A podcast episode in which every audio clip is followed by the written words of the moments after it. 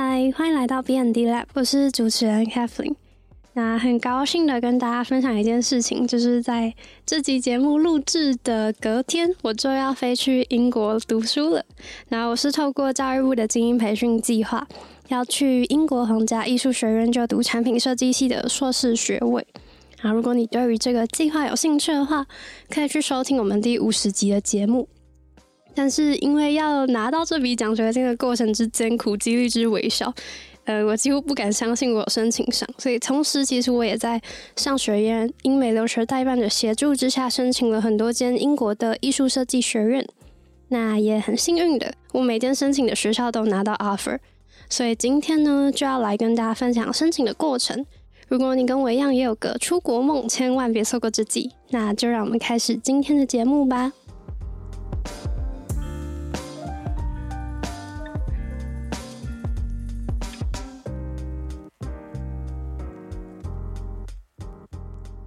好，那今天邀请到上学人的 Tina，她在这一年的申请过程中帮助了非常多，所以今天也会跟大家分享一些留学申请的小技巧，还有从零到一申请的方法。那我们欢迎 Tina。嗨，大家好，我是上学院的顾问 Tina。那这一年我主要是帮 Kathleen 申请一些英国的硕士学位。嗯，那可不可以跟大家介绍一下，就是留学代办主要是在做什么呢？就我们。嗯，跟自己申请有什么不一样的地方？其实留学代办，我们主要就是克制化每一个学生的留学计划。那基本上就是从可能一开始的选择申请学校，到准备你的申请文件，像是读书计划、履历、推荐信，到之后正式申请，跟最后你出发前的行前准备这样子。那当然，有些学生他可以选择自己申请，也可以选择找代办帮忙申请。我们就有点像是呃旅行社，就是如果你要出去旅行的话，有些人还会选择旅行社，然后有些人还会当背包客，自己准备所有的东西，所以我们就有点像旅行社这个角色。嗯，因为其实我在自己一开始的时候，就是有稍微 search 一下各个学校、各个国家的学校，然后我自己觉得有还蛮多困难的地方。对，因为第一个就是我不太清楚我要从嗯。哪一个国家着手？然后他们每一个科系啊，还有每间学校它的学费啊、排名什么什么，全部都要自己弄，我就会觉得真的是有点麻烦。对对，因为真的网络上资讯真的蛮多的。那其实我觉得自己办跟代办的差别，主要我觉得在你选择学校，还有你准备申请文件上面，其实有不同，就是就是两个不同的准备时间。那就是看你有没有时间去做这件事情。那像是如果啊你是选择找代办的话，在选择学校方面的话。那我们可能就是比较熟悉国外学校，所以我们可能有一些资料库，我们可以系统性的帮你查找，就是你要的科系啊，做选校这样子。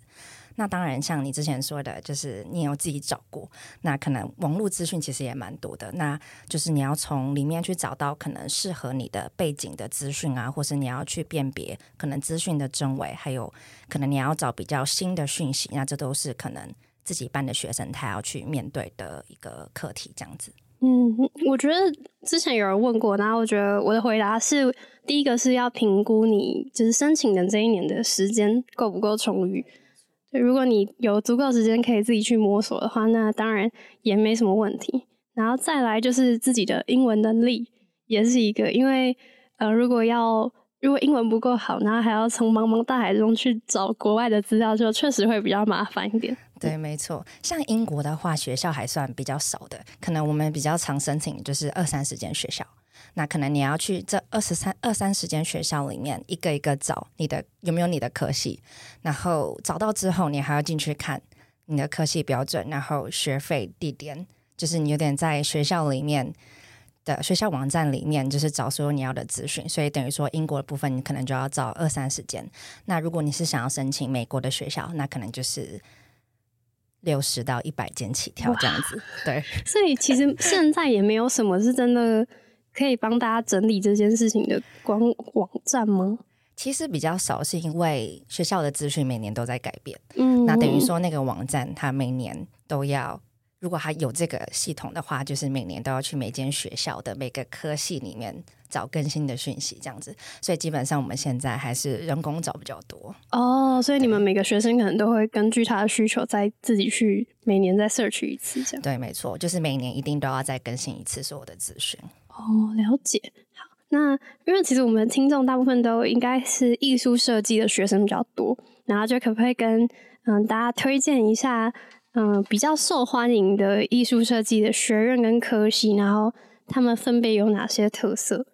呃，艺术相关科系的学生，他比较多申请的是 UAL，就是我们说的伦敦艺术大学，然后 Goldsmiths 金匠学院，还有爱丁堡艺术学院等等，其实蛮多都是英国蛮知名的艺术设计学校。那像 Kathleen 也有申请 UAL。那它通常其实是很多学生的梦幻学校。那它的每个学院其实都有特别突出的领域，所以就是看你的科系是隶属在哪个学院。那他们除了呃有不同自己的领域之外，也有不同的特色。他们可能比较喜欢怎么样的学生都要去做研究。那像 Kathleen 申请的设计管理的科系，它是隶属在传播学院。那可能它的互动设计啊、摄影或是传播研究都是比较优势的学院，这样子。那我觉得这间学校比较特别的是，它的课程它很强调跟产业连接，所以学生其实有很多机会可以去做可能实地参访或是公司的参访这样子。嗯，因为他们位置又在伦敦，所以就很容易去找到大企业啊，或者是有博物馆之类的合作。对，没错，他们其实有很强大的资源这样子。嗯，对。那像如果也是要读设计管理的学生，那他也可以选择你申你所申请的，像是 Goldsmiths 啊、Lancaster 啊，或是 Coventry。嗯嗯嗯，好。那再来就是，呃，如果我今天要申请国外学校的话，大概要从每年的什么时候开始呢？如果你是选，就是像你一样是选英国的话，那其实英国大部分都是九月底、十月初，它会陆续开放。嗯，那英国比较特别的是，它是采取先送先审制，就是我们所谓的 rolling 制。那你的 application 交出去之后，那学校就会开始审核。那他觉得哦，你这个申请人符合他们的资格，是他们想要的人选的话，他们就会直接发给你 offer。那跟其他像美国、加拿大比较不一样，因为他们可能就是会设一个 deadline，设一个截止日期。那就是到截止日期之前，他们都会收件。那到截止日的时候，他们才会统一开始审核所有的申请人，就是开始一起比较这样子。哦，对，所以英国的话，我会比较建议在开放前的可能半年开始准备。那不管你是准备选校啊，或是准备撰写你的申请文件，都是差不多半年前开始。那这样子，你可能在开放的时候，你就可以开始丢申请。嗯，那其实还蛮早的，蛮 早的。嗯，对，因为大部分的学生其实都可能七八月暑假的时候，对啊，我那个时候也是七八月的时候才开始的。对对，那那像你刚刚说到美国的话，他们大概是什么时候会开始嗯收文件啊？然后截止日期又是怎么样？其实美国的截止日期大部分会落在每年的年底，或是。隔年的年初，嗯，但是他们会比较紧凑，是因为他们在申请的时候，他们就要缴交英文成绩跟可能 GRE 或是 GMAT 的成绩，因为其实大部分的美国科系都还是要看 GRE、GMAT，就变成说学生要再拉更长的时间开始做考试的准备，就是他们除了托福之外，他们还要再另外准备 GRE、GMAT。GRE 是给文理工科系的，然后 GMAT 是商学院，是这样吗？对，没错。GRE 你就可以看成就是除了商科之外，除了医学那种比较专精的，可能其他的理工科相关啊，那些都是要考 GRE。哦，那算是测验英文吗？还是基本的知识能力？它不是测验英文，因为英文的话就是托福已经帮他测验，那他就是。测他的可能逻辑思考啊、计算能力啊那些的。哦，了解。那设计学院还需要吗？应该就不用。对，当然不用。对。但英国的话，基本上除了伦敦政经学院，它很看重 GMAT 之外，那其他学校基本上都不太需要，或是就是有点像是 optional 选择的文件。嗯，那他们看重的是什么？啊，你说 就是英国吗？对啊，如果他们没有 GRE 或者 GMAT 这些成绩的话，他们就变得说，英国其实蛮看重你的在校成绩 GPA。对你的可能总平均啊，你的分数在大学四年的分数怎么样？那除了这些，当然他们就会看你的申请文件，像是你的读书计划里面你的申请动机够不够强烈，然后你的你怎么叙述你自己的经历背景。那如果是像你一样申请艺术相关的，那我觉得基本上你多附一个作品集，然后让学校看见你的可能，嗯，你的创作过程、你的成品，那我觉得也是比较好的。嗯，了解。因为其实我是很早就决定要出国，然后所以那个 GPA 就是要一直在顾。对，就其实也不是说你前半年就决定就好了。就如果是真的想要申请前几名的话，就是要很早就决定。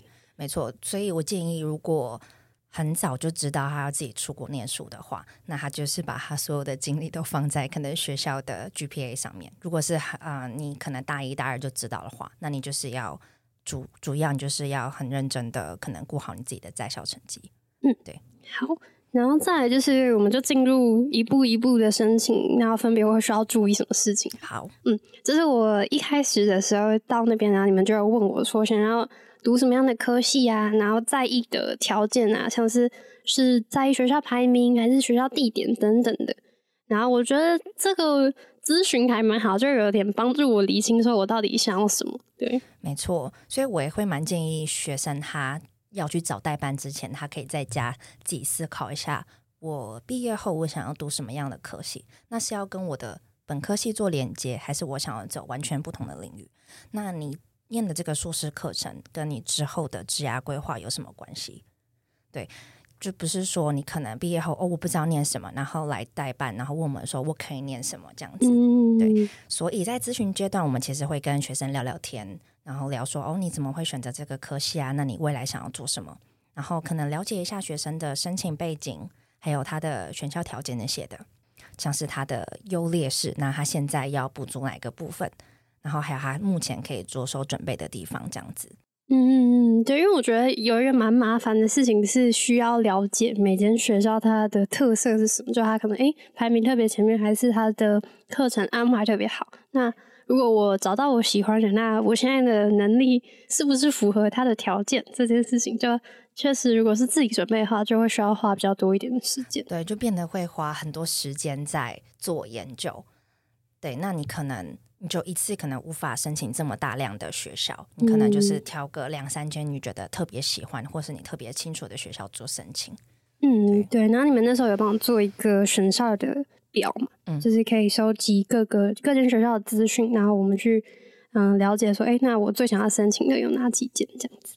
对，没错。那你刚刚说的表，我们叫做选校表。嗯嗯，对。那主要我们就是帮学生列出他想要的这个。比如说设计管理科系好了，那有哪几间学校有？那它的基本上学生看重的条件，像是地点、排名、成绩啊，或是作品集要求有哪些？那学生就可以先拿到这个表之后，先做快速的筛选。那他可以先把他可能觉得哦地点太偏远的删掉啊，或是哦学费太贵的删掉啊，然后做初步的快速筛选。那在之后呢，我们会再跟学生可能约。一两次的复选、决选，我们再讨论出学生就是比较适合申请的学校这样子。嗯，好。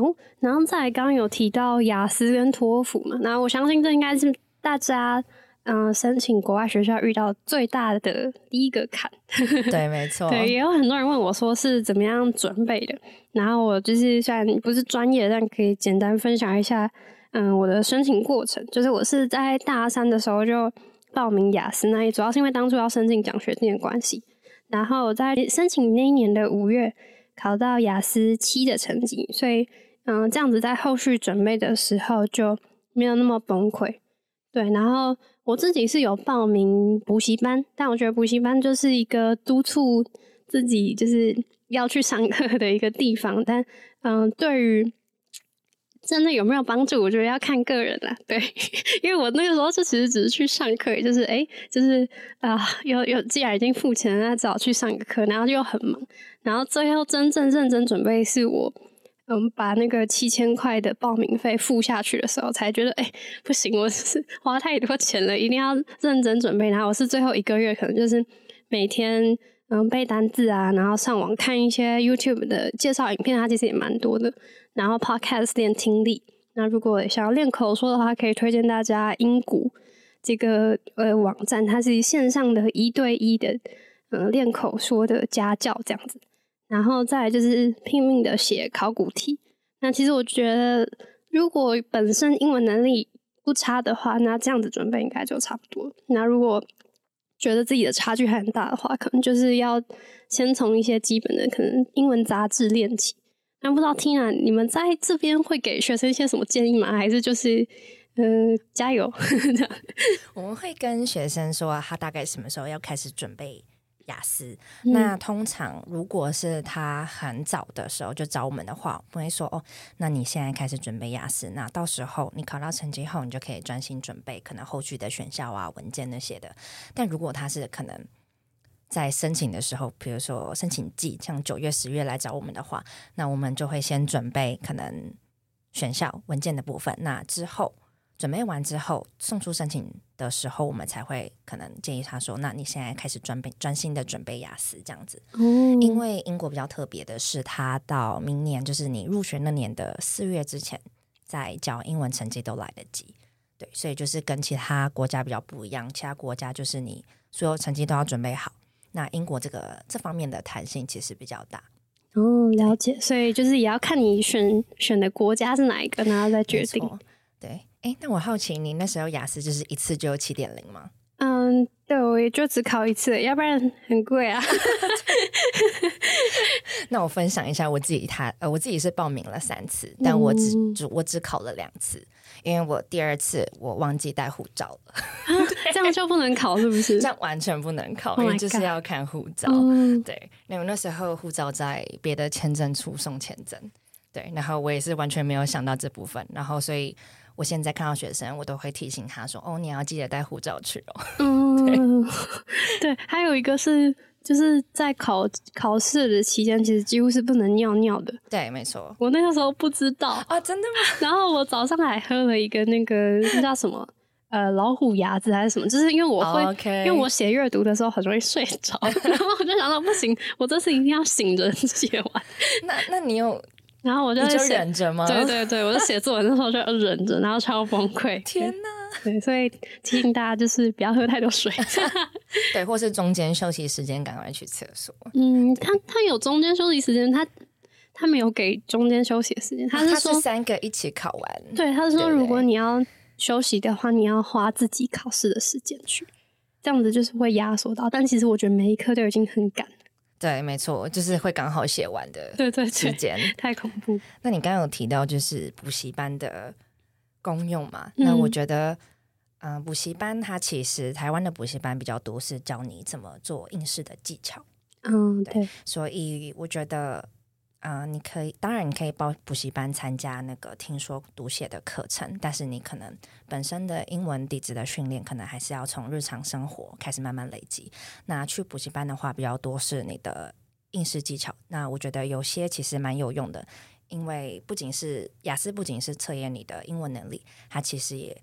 测验你怎么做题目，然后你怎么快速的把题目做完，这样子。哦，对，同意同意。因为其实刚开始看到雅思题目的时候，还蛮不熟悉的，跟我们可能之前考嗯英检啊，或者是多义的形式都不太一样。然后，没错。然后口试也非常的复杂，就是它的流程会比较多一点，然后题目也种类也比较多。嗯，没错。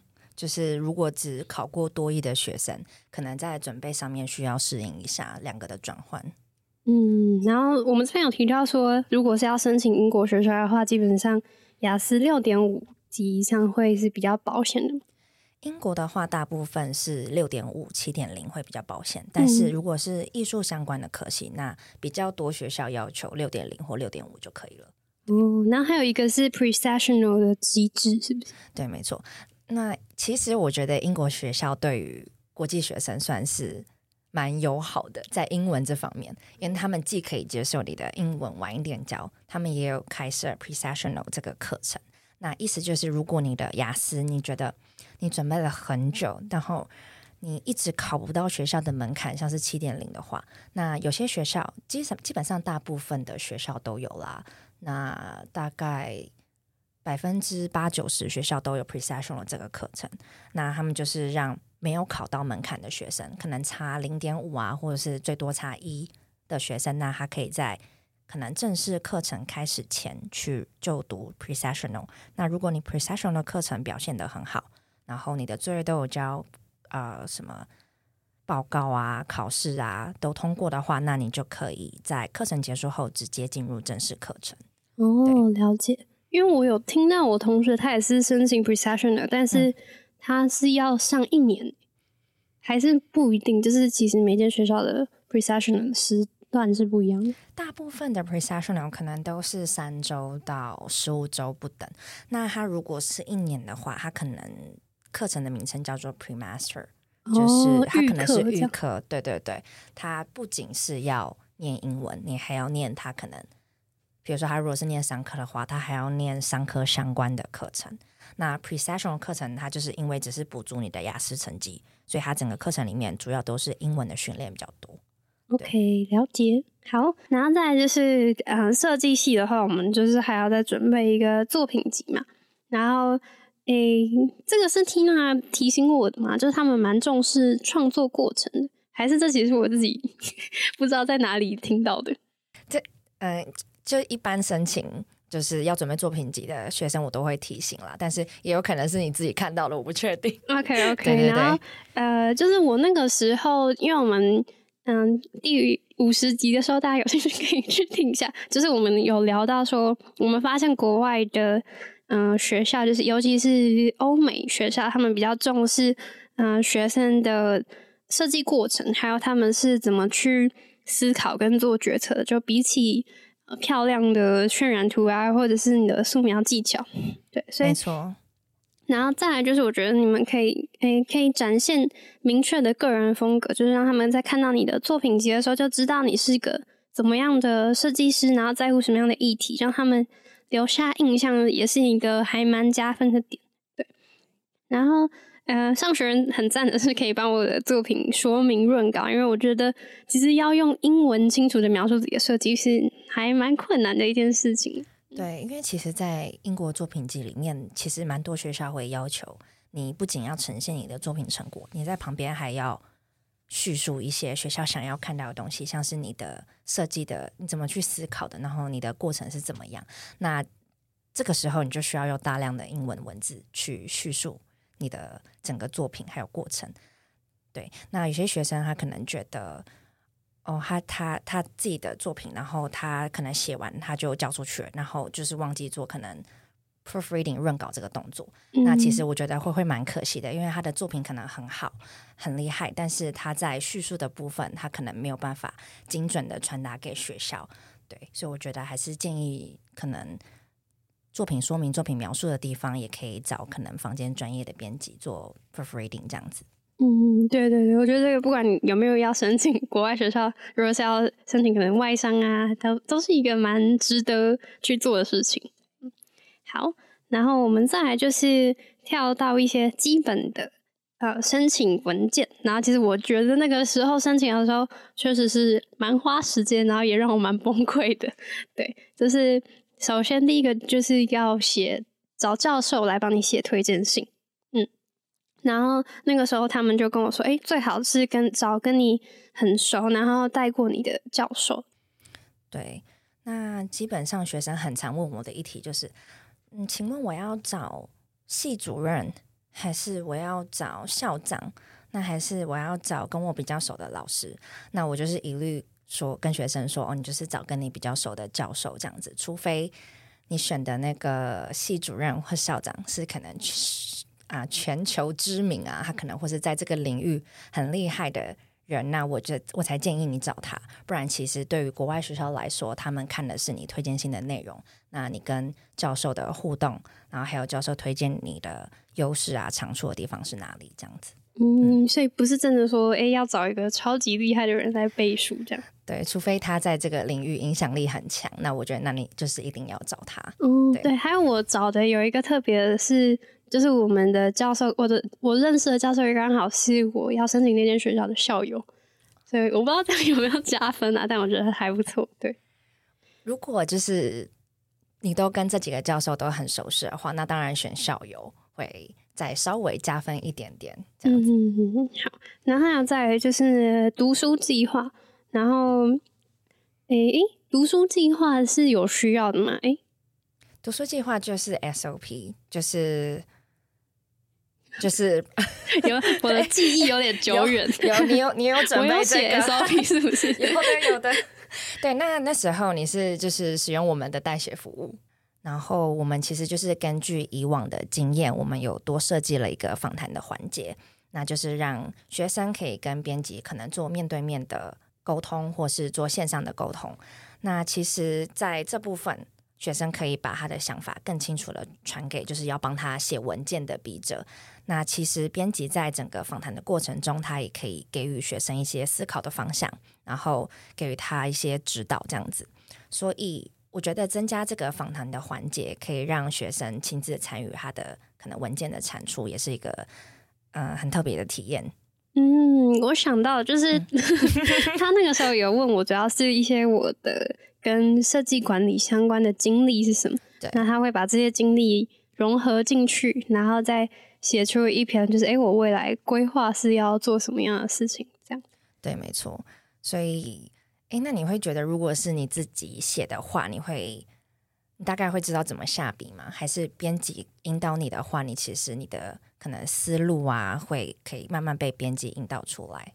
嗯，就是我觉得他们好像比较知道说，诶，哪些东西放进去是比较 OK 的。然后还有像是他有那时候有跟我提到说，诶，那你未来想要做什么？然后他就说，哦，你都已经读到设计管理了，他应该会期望你要创业吧？然后就是有引导我说，诶，他们可能会更想要什么？然后其实也不是说你要创业就真的要创业，就是但是你可以把自己的梦画大一点，这样子。没错，没错。嗯因为他们学校比较想要了解你读了他们的课程之后，他可以实质帮你做到什么事情。嗯，对。然后其实刚刚说到头痛的事情，就是我想到的是研究计划，就是我的印象太深了。就是其实，嗯、在一开始的时候，我觉得大家还是要回到最初，就是你确定你要读这个科系吗？然后为什么要读这个科系？就是最好要有一个很强烈的动机，然后再去做接下来的准备，因为他不止花时间，然后也花了很多金钱。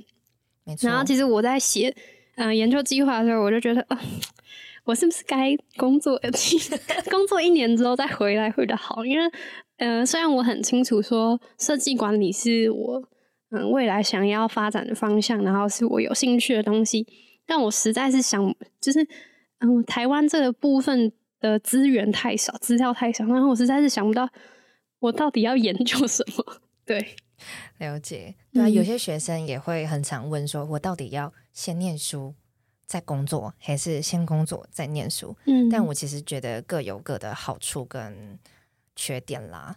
对，那你如果是先念书再出来工作的话，那其实你的啊，你的衔接其实比蛮会蛮顺的，你不用说工作工作到一半，然后你就要准备申请的东西，然后可能工作啊申请两头烧。那你可以顺顺的，可能读完书之后再去工作。那如果先去工作的学生呢，他可能可以累积很多的实战经验，那他可以比较知道这个产业需要什么样的知识，还有需要什么样的可能人才这样子。那他再去念书的话，那他会有更多的想象，他不会说哦有点很抽象的感觉去念书，他有点像是他有了很多经验之后，他就知道他想要在这间学校的课程学到什么东西。嗯，确实，就是那个时候有也有问过其他的老师还是什么，他们就是说，嗯，其实两个都可以，但是就是去工作回来会比有一点点困难，就是你要愿意先离开职场，然后再投入，就是还是还是有一个门槛在，对，没错，嗯，然后就是反正就是看你自己想要怎么样嘛，我对你就是想要怎么安排你的嗯人生、你的职涯规划？我就是急着想要出国玩这样。诶，那我想问一下，Kathleen 体验我们的商学院的文件服务之后，那你有什么回馈可以跟跟大家分享？嗯，对，我记得还有一个是 CV 嘛，就是呃履历，然后我觉得这个部分也还蛮值得做的，就是因为我一开始写的履历，它是比较像是描述性的文字。然后那个时候你们就有建议我说要用嗯条列式的方式去，呃，最好是可以具体的展现说，哎，我可能我在这个 project 上面让原本的东西进步了多少，然后有一点数字化的呈现会比较有力，然后也就是大家看得比较清楚。我觉得这个是蛮重要的一个点，可以分享给大家。对，因为我相信，就是设计系的学生，他们都有很多自己可能想要设计 CV 的想法。但是，其实，在国外 admission 的，就是眼里，他们其实每一天都要申请，他们都要审核，可能上百件、上千件的那个 application。那他们其实没有太多的时间可以停留在一位学生的可能 CV 或是读书计划上面。那这时候，你的 CV 的展现就很重要。你要怎么？在短短的时间内抓住 Amission 的眼球，那你要怎么在很短的时间内告诉他你有什么优点，然后你做了什么成果？那这都是你可以在 CV 中展现的。嗯，好，那准备文件应该差不多就到这边嘛，就是好像都大概讲过一次，然后再就是正式申请，对，然后你们就会帮我们把那个需要的文件就是。投给学校的，对，没错，这边就是主要会是我们的工作，因为我们可能跟学生就是确认好所有的资讯，像是可能就是比较细的啊、地址啊那些的，然后填上我们的 application 之后就送出了。那其实这中间我们都是比较多是使用 Line 做沟通，那因为我们就是可以确保可能学生这边跟学校这边还有我们这边的资讯是可以同步的，这样子。不然就是，如果在申请的途中发生一些突发状况的话，其实我们也可以及时的跟学生做反应，然后请他补件。嗯，我记得那个时候好像是申请伦敦艺术大学嘛，那他们就突然说要录一段影片介绍自己的作品。对，没错，因为其实。我觉得英国设计相关的学校，他们其实很喜欢把网页做的很简约。在投抱怨，意思就是呢，我可能很多东西都是我投出申请的那一刹那，我才知道要做什么。嗯，对他们可能不会一开始就在网站上写这么清楚。那我觉得一方面他们也是想要先审核他们的申请者，那他们觉得他们对你很有兴趣，他们觉得你符合他们的资格，他们才会进一步告诉你你要做什么。嗯，免得大家都花了一堆时间去投这样子，然后他们最后要看很多。没错，没错。OK，然后这，然后再来就是，好，我大概在什么时候收收到通知？大概一二月的时候就陆续收到嗯 offer。对，嗯，所以如果是九月十，应该说十月左右投件的话，大概在这个时候就会公布。对。因为设计系相关、艺术系相关的，他们其实审核时间会比较长，因为还有个作品集的审核，嗯，然后可能还有你说的那个呃 video video AC，就是你要录影片给他们，嗯，那他们其实这个这些都是人工审核，需要更长的时间，所以一二月其实算蛮早的，蛮早出来的。哦，对，那如果是可能商科啊，或是其他科目，他可能没有多做作品集那些的，那我们如果是一开放就投的话，基本上。很多圣诞节可以出来，就是很多圣诞节就是 offer 就已经发下来给你了。哦，那也是蛮刺激的，就马上就知道有没有成功。对，没错。所以我会比较建议，如果你最喜欢的学校，你可以先留申请。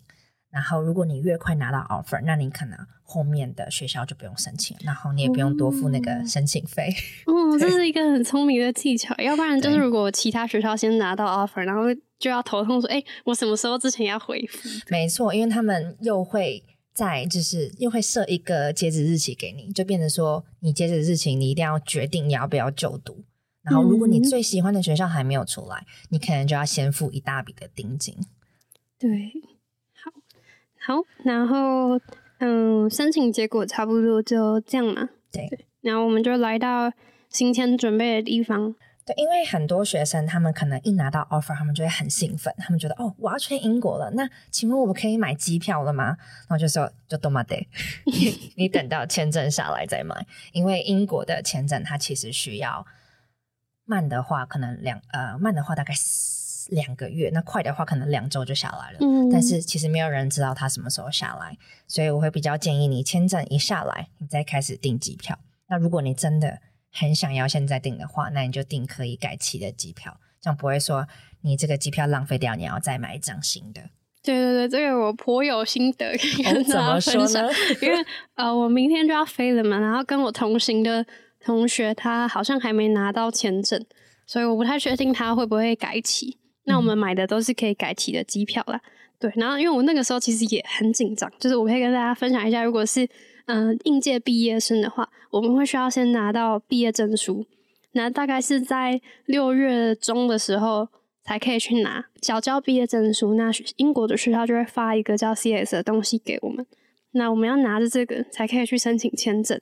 那嗯，光是要从英国学校那边拿到 CS，你可能就要再等个两周左右嘛。对，快的话两周，可能就是要看英国学校那边的心情。我大概写了三封信去催他，对，就是一直很紧张。没错，嗯，然后我接下来就是去申请签证。那大概是等一个月左右，我们现在大概是等一个月左右，然后，嗯，是最近才开放加急服务的，对，没错，对我们那个时候是没有的，所以那时候就很紧张，因为我还急着要去法国找同学玩。原来紧张的是这个，对对对，这样的，但是如果去不成的话，我会很困扰的。嗯，对，所以基本上你六月初、六月中可以拿到毕业证书，算快的。嗯，有些学生他就是最早七月中才可以拿。所以就变得说，整个流程就是要一直写信催学校发 cast，然后，同时也要一直就是去可能催学校，就是你在台湾的学校说，我什么时候可以拿，我可不可以提早拿这样子。对。所以通常这个时候学生都会很惊慌。对，真的，我这是焦虑了一个月，快疯了。然后送完签证还要就是在惊慌的等着签证什么时候要下来。没错，因为你没有办法查进度，你就是只能等他通知。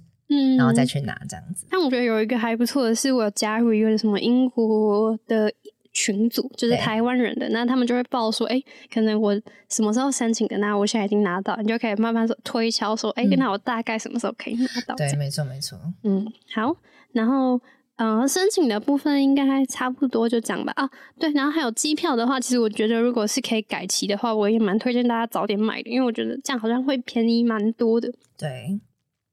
好，那申请的部分应该差不多就这样，然后再就是一些嗯奇怪的，我好奇的小调查，对，就是要问问 Tina，就是就我所知，好像听到蛮多设计系的人想要出国的，那我自己的觉得是因为国内的薪资 状况不太好了，对，然后所以想请问 Tina 说，哎，遇到最多哪些科系的学生想要申请国外学校呢？为什么？其实目前来讲，还是商科跟工程是最大众嘛。其实我蛮多学生，他就是除了想留学之外，他在课程结束之后，他其实也是很想要在留下来在国外工作。那我觉得留学其实是相对容易，就是在当地求职的管道。不管你是在英国念书啊，或是美国、加拿大，那你念完之后，你可能会有一到三年的签证的时间，你可以留在当地工作。所以，其实我刚刚讲的商科啊、工程这两个热门科系，其实也反映就是目前国外就业市场缺的人才这样子。因为像商科，我们可能比较多学生申请的是，嗯，财务金融或是会计这些课程实用性很强的科系。嗯，那工程的话，就是最多就是电脑科学嘛，然后自工这两个科系。那电脑科学、自工一直都是全球就业市场很稀缺的人才。那不仅是全球，那台湾其实也很缺，对对，所以其实还是商科工程是比较热门的啦。近期了解，嗯，对，就是我觉得工作确实也是一个考量，就是如果在那边可以先培养人脉啊，然后了解一下当地的状况，就应该会对于在找工作，就是在那边扎根，会还是一个还不错的终极站，这样子。没错，嗯，然后再就是。嗯，想请问 Tina，台湾学生在申请过程中最常遇到哪些困难？然后建议怎么做比较好？其实我觉得学生花比较多时间是在申请文件的准备，就是我们刚刚有稍微提到的推荐信、读书计划跟履历这样子。嗯，因为有些学生他会想要可能自己撰写，然后再找我们润稿。那他在撰写的过程之中，他就会遇到一些。问题像是他写的内容会比较偏中式文法一点，就他可能用中文的思维去写英文的文章，那这样就会有一些问题，就是他的想法他没有办法准确的传达给就是要看他的申请文件的人。嗯，对。那我觉得这一方面也是因为他可能在求学的过程中比较少的英文写作的训练，所以我比较建议，如果是真的想要自己写或是自己申请的学生，他在写完之后一定要找房间的专业的编辑做润稿。那当然，比较忙的学生，我就建议你可以直接找代写服务，那让专业的编辑可以根据你的语顺做调整，然后让不管是美国、英国、加拿大的 admission，他可以更了解你想要表达的内容，还有你的长处、优点这样子。那如果再者，就是如果你有更多的时间的话，那就是平常多多练习学术写作，那熟悉英文文章架构，那这样子你在下笔的时候，其实也会更顺利一些。嗯，了解。我也觉得，就是反正就是英文能力 非常的重要啦。如果是要申请国外学校的话，对。好，那好像就差不多这样子。Tina 还有什么要补充的吗？好像就差不多了。嗯，好，那今天就非常感谢 Tina 跟我们分享了很多嗯申请英英美艺术设计学院的 paper 讲。好，那谢谢 Tina，拜拜。谢谢。那最后就是和听众分享一下，嗯，上学院的新官网上线喽。它的官网有着丰富的留学资讯等着大家去挖宝，所以如果你有想要留学的想法，可以上去看看，那就可以找到很多像是留学相关的资料啊、学校资讯跟文章等等，还有各个国家的学制介绍。那网站里面呢，还有一个很棒的功能，那就是单向服务的线上送件平台。如果你对代办的流程很熟悉，那你只需要可能文件上的协助，那你就可以透过商学院的官网，不用出家门，就可以在家把文件上传，完成金额的试算就可以完成喽。那再来只要等商学院的专人联系，安排文件的撰写或是润稿，就可以心无旁骛的准备你的考试还有其他申请流程喽。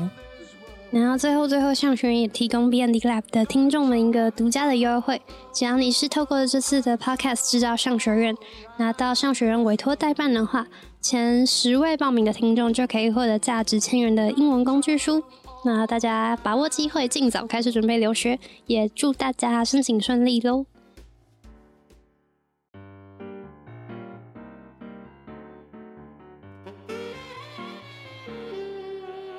那今天非常感谢 Tina 跟我们介绍了英美留学申请的流程。